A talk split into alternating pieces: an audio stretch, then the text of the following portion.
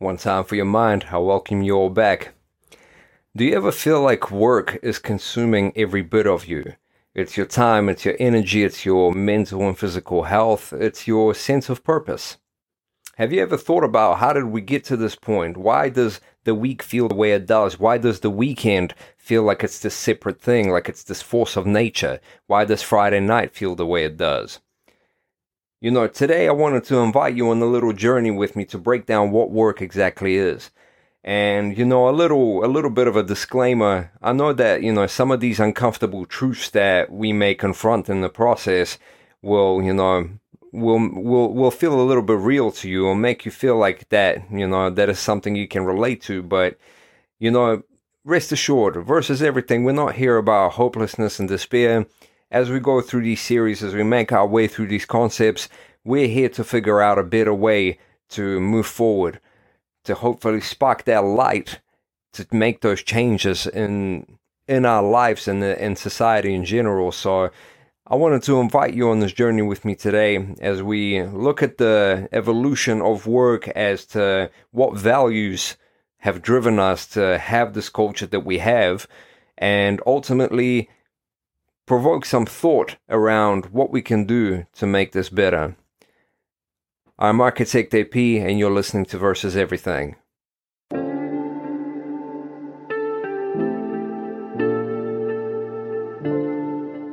For us to understand who we are in this system and how we came to be the way we are, I think we need to go right back to the to the inception of the Industrial Revolution and that was about the mid 18th century. So prior to that, humanity was actually in the big way still in a kind of in the survival mode.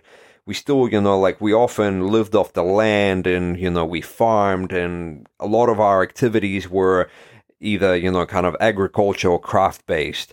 You know, so you could, if you were farming, you could be working seven days a week for months on end, just, you know, during this um, harvest season and then you could be out of work for a while because the harvest season's over, you know, and you lived off of what you harvested.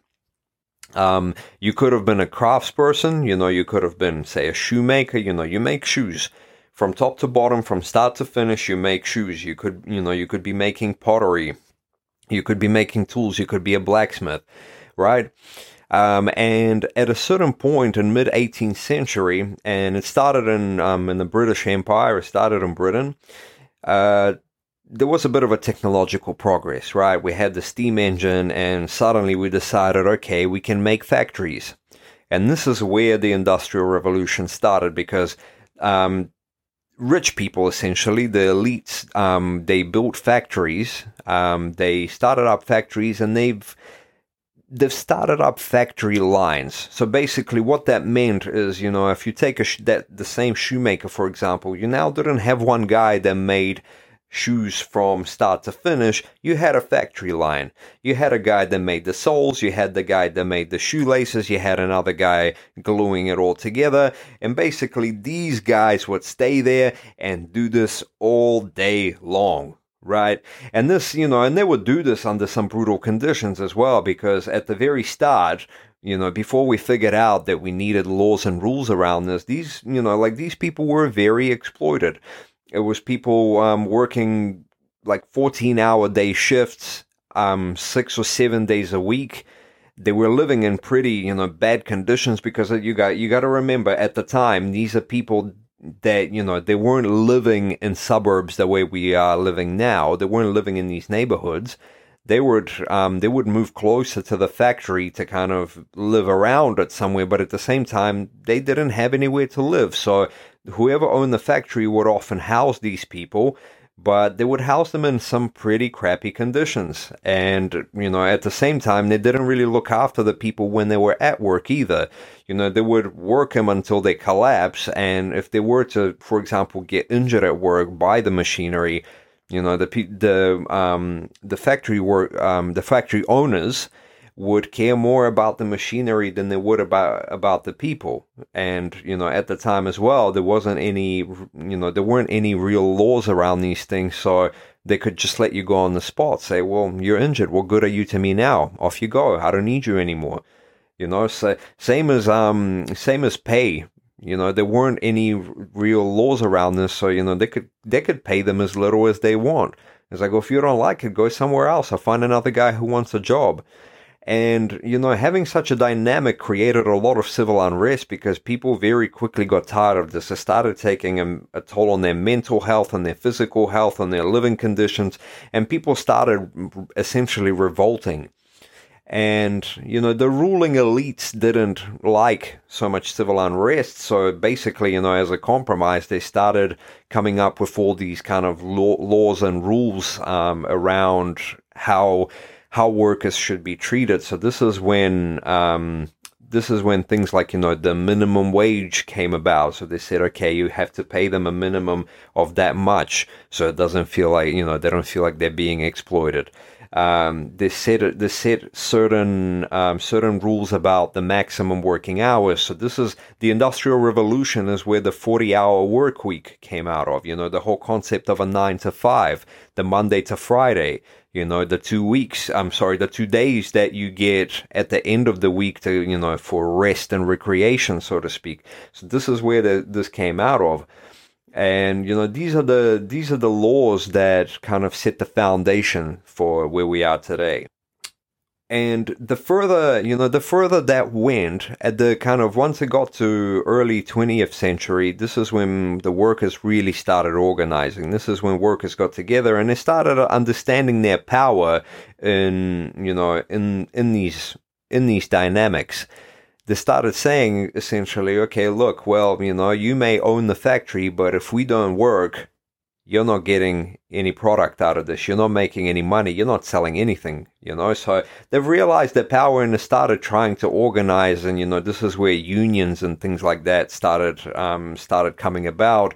And essentially, you know, like it wasn't, it wasn't something that came about overnight. There was actually a lot of struggle for the workers to get to that point. There was a lot of um, there was a lot of striking. There was um, the um, these protests were often you know like treated very violently. The um, the owners of factories they would um, they essentially they would turn to law enforcement and you know cover kind of private hired muscle to try and disperse these things in a rather violent manner.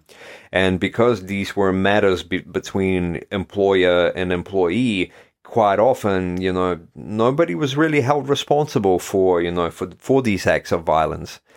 Um, and as that went further, though, um, I think I think the work has still kind of persevered in a kind of unionized and they negotiated better better conditions for themselves. And essentially, this is something I've mentioned in my um, in my previous episode about generations, where the urban migration started because now the conditions were actually sufficiently good enough for people to say, hey, okay, maybe I can, you know, move out of this kind of country farming lifestyle and I can move to a more urban area where there are factories and I can work at a factory because the living conditions would be better. I could make more money. I could have a more comfortable life. Um, and you know, you could say, I guess this this was like one of the higher points um, for the workers. I think you know, like again, to thinking back to the generational podcast that I had, I think this was um, this would have been around the time of you know, the pre World War II and post World War II. It was around that, you know, this whole silent generation um, around that time. And after that, I think this is what, you know, when these companies, when these companies kind of notice that, okay, maybe if we actually treat our workers well, they'll be more productive. We will grow. We will sell. At the same time the you know we if if you pay people these very same people will be able to buy things. So you know the economy grew. You know production went up cons- consumption went up. And this is you know this is what gave rise to you know this modern consumerism you know you work you get paid you spend money somebody makes this stuff somewhere. And at the same time as well um, i think looking looking back around that time this is when a lot of these companies started growing to the point where they decided that they needed to kind of create these corporate hierarchies. And this is where the corporations that we know of today came about. You know, this whole like white collar worker class, these, you know, managers and strategists and office workers essentially. So despite this, you know, regardless of what the company might be doing, everybody now has office workers, these clerical admin people, these um, strategists, these middle managers, etc. And this is, I think, when the the scales tipped once again because this is when the companies kind of figured out a way to reduce their accountability because you no longer were dealing with, you know, like this one guy that owns the factory, this kind of mogul. You're now dealing with these limited liability entities that are now kind of made up of directors and investors and shareholders. So there isn't really one person you can hold accountable for this. And anytime you kind of try to raise any issues, you have to go through so many circles of bureaucracies and you know, basically all these people who point at each other saying, well, he's responsible for this, he's responsible for that, don't look at me. So reality is, uh, you know, it was a lot harder um, to solve these problems. And the only way that you could really do that is by having um, by having some sort of legislation around this.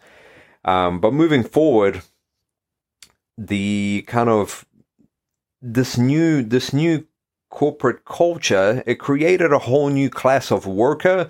And when it grew to that extent, when even the you know the the people in this kind of shall we say the white collar class started feeling like cogs in the bigger machine in a similar way that you know the first workers felt things started getting bad again. You know, there were um, there was a lot of kind of you know this disassociation with these systems, and people just showed up and cut a check and went home, and again productivity reduced. You know, and um, I think this, you know, like going back to again, going back to the different generations. It's the generation that kind of had to work in cubicles. It's the you know the Fight Club generation. It's the Generation X that you know like when when everything when the corporates when the corporates were kind of at their peak and you had all these like levels of managers or managers that were doing these kind of you know in the big scheme of things meaningless jobs that you know like you were just sitting there stacking papers all day answering emails and you didn't really know what the you know what all that was for you know somebody you know somebody higher up than you did you know they realized that oh well you know it's a part of the process that makes us money it makes us more efficient and productive. But from your point of view you were just stuck in this cubicle doing the same repetitive thing and it kind of started taking a massive toll on people's mental and you know mental and physical health again. So you know like this productivity fell. Um i think i think that was around that you know around that time it wasn't so much any kind of civil unrest, but it was more so the the economy, the economic downturn that forced um, that forced these corporations to kind of rethink the way they approach these things. So, like, well, okay, these guys are getting sad and depressed and not being productive. How do we deal with this, right? And out of this, you know, came a lot of these movements around, you know, mental health and um, work life balance. You know, again, like not Unfortunately, none of these things have ever come from a good place. A lot of them have come out from the from the you know from the reaction of you know of the kind of of the top of the top of the chain of these corporations and saying, look, okay, we need to get these people working again. What can we do? You know, like we've tried a lot of things. We tried little, you know, office birthday parties and pizza parties, but well, you know, still not responding. Maybe it's because they're too isolated. Let's create open working spaces, you know. And now, and now we're starting to, you know, you're starting to understand where I'm headed because we're now talking about something a bit more modern. And, you know, as we kind of progressed into this stage as well, I think it kind of came, um, it came parallel to the technological progresses. So, you know, collaboration became a lot easier for us, you know, by way of emails and, you know, online communications. And, you know, there were certain jobs that were able to be done, you know, from home. You could work from home. You could decentralize some of these things. Um, but with that being said, uh, I think this is you know this is when um, the workers you know the workers again were kind of you know like they lost a bit of their power because because essentially as as accountability from these companies reduced, you know, because again, nobody was nobody was being held responsible for these things. At at worst, you know, like the if if a company got into trouble, they would just be fined. They'd take a bit of their money, but you know, it's business as usual the next day. Very, you know, it's very rarely that a company would um, get into trouble to such an extent that they would actually be, you know, not allowed to operate or, you know, would take some sort of serious penalty. So in a lot of ways, it's kind of like, well, it's become a, co- you know, the cost of the cost of the game, really. Um, and yeah, this kind of brings us to the modern age, and I think you know, like we're having having lived through having lived through COVID, we you know we now have this whole concept of you know work life balance. We kind of you know we're a lot more aware of these things. You know, for some reason, it took us an entire lockdown to realize that maybe constantly being on call, that maybe this this technology that kind of allowed us to be so efficient maybe is actually working to our detriment because we never disconnect. Because you know, back in the day, you could just kind of clock in, clock out, and when you're done, you're done. Now you now you're taking this stuff with you home. Now you're checking emails at home. Now somebody can call you and say, "Oh, you know, where is this? Where is that?" And you know, they're disturbing your peace during you know, during your own time, during your personal time that you're meant to be using for your own kind of recreation and recovery. And, you know, like this kind of gave rise to a lot of, um, you know, to what we now call the gig economy, you know. So people are freelancing, people are kind of got all these side hustles and going from one to the other. But at the same time, this is this is the thing that also kind of led to the demise of unions you know, to a lot of people these days, I think unions are, you know, quite a foreign concept. You know, we do, we haven't really grown up with unions, and they're not really as big of a thing these days either, unless maybe you know you're working as a nurse or as a teacher. You know, like we see, you know, like just this past week, we've seen um, teachers striking, right? Um, when you know when when a certain you know when a certain profession gets together and tries to negotiate for better um, for better conditions but laws are set up in such a way that you know for example if you're considered some sort of a contractor where you're not a full-time employee where you don't have that job security you know do like they don't have to go through some sort of a process to let you go well that's what's up. You know, like if you don't like it, off you go. You know, casual contracts, zero hour contracts, things like that. These are the things that kind of really, you know, really work against the worker. And, you know, I think the, the key thing that I'm trying to, to kind of get to the bottom of, you know, do you, do you believe in life after work? You know, because when you think about it, that's all we do for you know for the big for you know for a large amount of our lives for you know for a big for a big part of our lives we spend you know we spend that time at work we don't spend this time with our families with our friends or you know doing doing the things we you know that we love. And i mean i know people always talk about you know find the right job find what you're passionate about but ultimately every job becomes a job right? You'll be lucky if you can actually find something that you like 100% of but you know ultimately for the most part there will there will always be aspects of your job that you know that are going to be hard. And i think and i think primarily the biggest issue isn't so much you know the job itself because you know we're all tough tough people. We all can kind of endure and make these things work. And you know like a lot of people kind of try to you know, romanticize the hustle. And at the end of the day, it can be done, but you know, but you're also still having to deal with, you know, with these bosses, with these people that just don't seem to care for you very much. I think, you know, I think this is something that we're probably going to start noticing right about now again, actually, because, you know, you could see that our economy is um, headed for another recession. I think this, you know, but despite all that, despite the fact that the, you know, there is an economic downturn, um, everybody is still trying to make profit. Everybody still expects growth, you know, year on year growth. No one ever expects for things to slow down. Every year we need to hit it higher and bigger and bigger, you know, but everybody feels that way. And everybody, fe- if everybody feels that way, you know, at which point do we kind of actually work of the economic cycle, right? So most likely at a certain point you may experience something with, you know, with a boss that is under a lot of pressure to hit these targets and, you know, that stress is going to be put on you, the worker. Because, you know, there's always that there's always this false mindset from, you know, from the kind of the top brass that if you make people really sweat for every dollar that they get, somehow that will be more productive. If you feel, if you make people more stressed, then that means you're getting more value for your money. If you make people feel less secure about, you know, the kind of potential job cuts in in your company, then they'll work harder and you know be more productive. But you know, despite the fact that literally everything points the other way, that people work better when they're treated better, when they feel more secure, when they're allowed more time to rest and recover. For some reason, we just can't seem to get that through through our heads.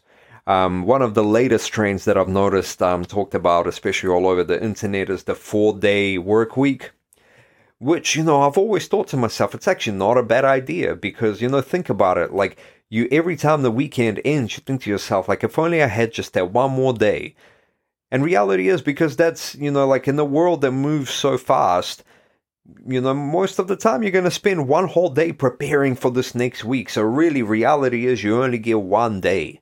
You know, you got that one day where you actually get to relax, and then you spend the next day getting ready for the next week of work, and it's just an endless cycle. You know, and this is when people start to, start talking about how you know, well, you weren't born to just kind of work go and go into debt, work some more, and die. You know, this is when you know people's existence seems you know starts to feel so futile.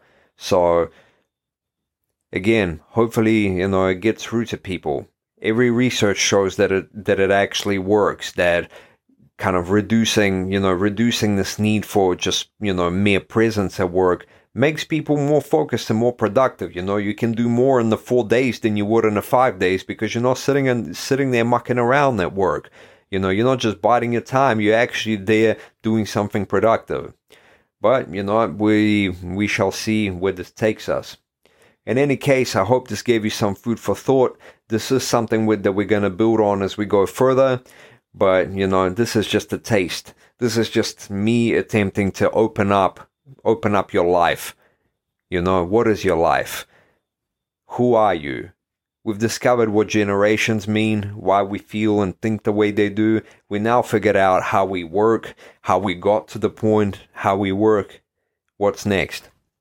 Find out in the next episode of Versus Everything. I'm Architect AP. One time for your mind. I'll catch you next time.